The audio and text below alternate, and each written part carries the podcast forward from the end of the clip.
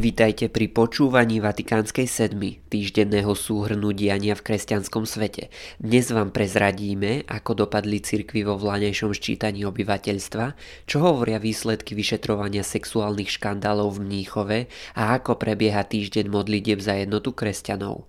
Komentovaný prehľad pre vás pripravil redaktor Pavol Rábara, od mikrofónu vás pozdravuje Juraj Brezáni. Očakávané zverejnenie výsledkov ščítania obyvateľstva je tu. Dramatický prepad v otázke náboženského vyznania ani iné šokujúce zistenie sa nekoná. Debatovať možno o niektorých trendoch, ktoré ščítanie potvrdilo. Zopakujme si najhlavnejšie údaje. Najviac obyvateľov Slovenska sa aj naďalej hlási k rímskokatolíckej cirkvi, a to takmer päťdesiatšesť percent. Za posledných desať rokov ide o pokles na úrovni šesť percentuálnych bodov. Druhú najpočetnejšiu skupinu tvoria obyvatelia bez náboženského vyznania, takmer až dvadsaťštyri percent. Táto skupina narastla najviac, až o desať percentuálnych bodov v porovnaní so ščítaním v roku dvetisíc jedenásť. Bez vyznania je najviac ľudí v Bratislave a v okrese Rožňava. Evangelickú cirkev augsburského vyznania na Slovensku si v sčítaní uviedlo viac ako päť percent a grécko-katolícke vyznanie štyri percentá obyvateľov. V oboch prípadoch ide o mierne zmeny. Evangelikov trochu ubudlo, grécko-katolíci mierne posilnili. Z jednotlivých cirkví zaznamenali najväčší nárast kresťanské zbory na Slovensku. K tejto protestantskej cirkvi sa prihlásilo dva a pol krát viac ľudí ako pred desiatimi rokmi. Z malých protestantských cirkví výraznejšie rástla ešte apoštolská cirkev. Rast zaznamenali aj východné náboženstvá ako islám či buddhizmus, hoci ide o nízke čísla v absolútnom meradle. Predseda konferencie biskupov Slovenska Stanislav Zvolenský poďakoval tým, čo sa prihlásili k svojmu vierovyznaniu. Vo vyhlásení zverejnil aj údaje z matrík. Podľa nich cirkev zaznamenala za posledných desať rokov stabilný, dokonca mierne rastúci trend, a to, že dve tretiny detí, ktoré sa rodia na Slovensku, sú následne pokrstené. Kritickejšie reagoval bývalý tajomník konferencie biskupov Slovenska kňaz Anton Ziolkovský.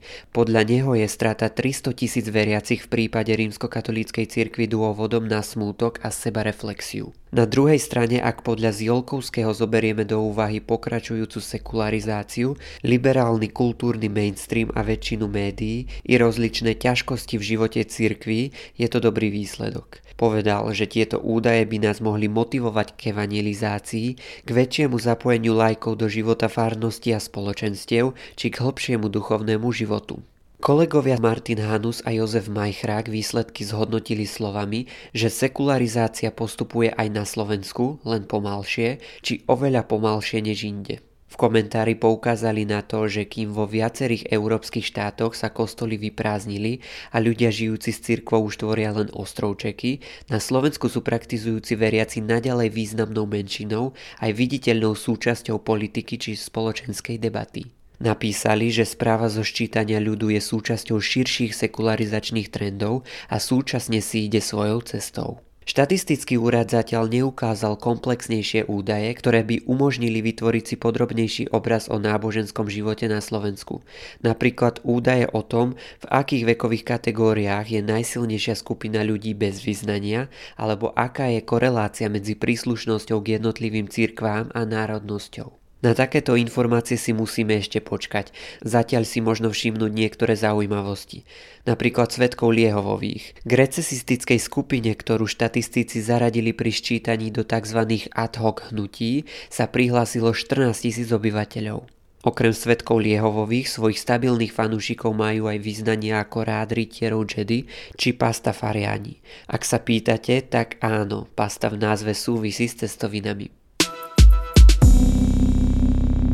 Pripravili sme pre vás týždenný súhrn udalostí. Prebieha týždeň modlitieb za jednotu kresťanov. Celoslovenská ekumenická bohoslužba bude v nedeľu dvadsiateho tretieho januára o desiatej hodine v Evanjelickom Novom kostole v Bratislave.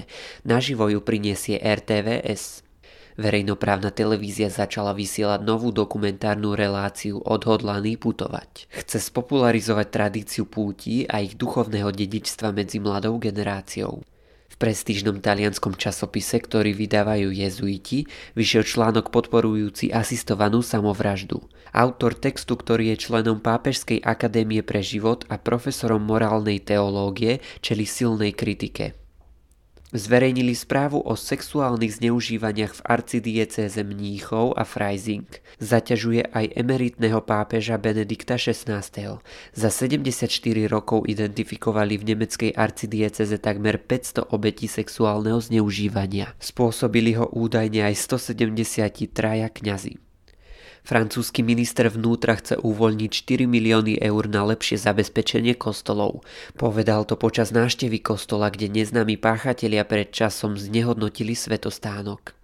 Najväčšia katolícka univerzita v Spojených štátoch dáva študentom na výber z ôsmich pohlaví. Školský komunikačný systém im ponúka na výber medzi mužom, ženou, intersexuálom, nebinárnou osobou, transmužom, transženou, cisgenderom či nešpecifikovaným pohlavím. Ponúkajú aj možnosť pre tých, ktorí sa nechcú nijako pohlavne identifikovať. Kardináli vyzvali biskupov, aby do diecéznej fázy synodálneho procesu zapojili aj predstaviteľov iných kresťanských cirkví.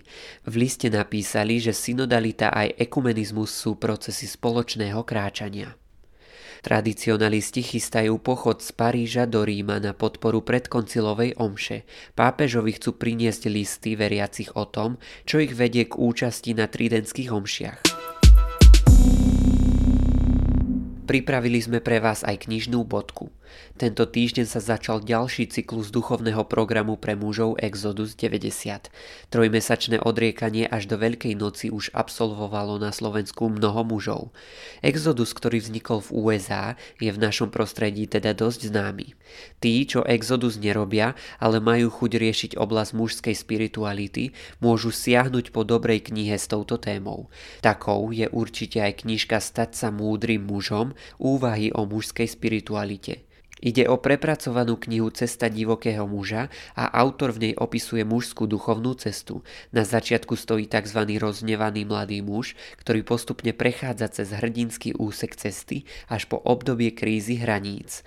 A keď všetko zvládne, na konci nasleduje úsek múdrosti a v ňom svätý blázon. Je to kniha plná inšpirujúcich podnetov, vhodná nielen pre mužov.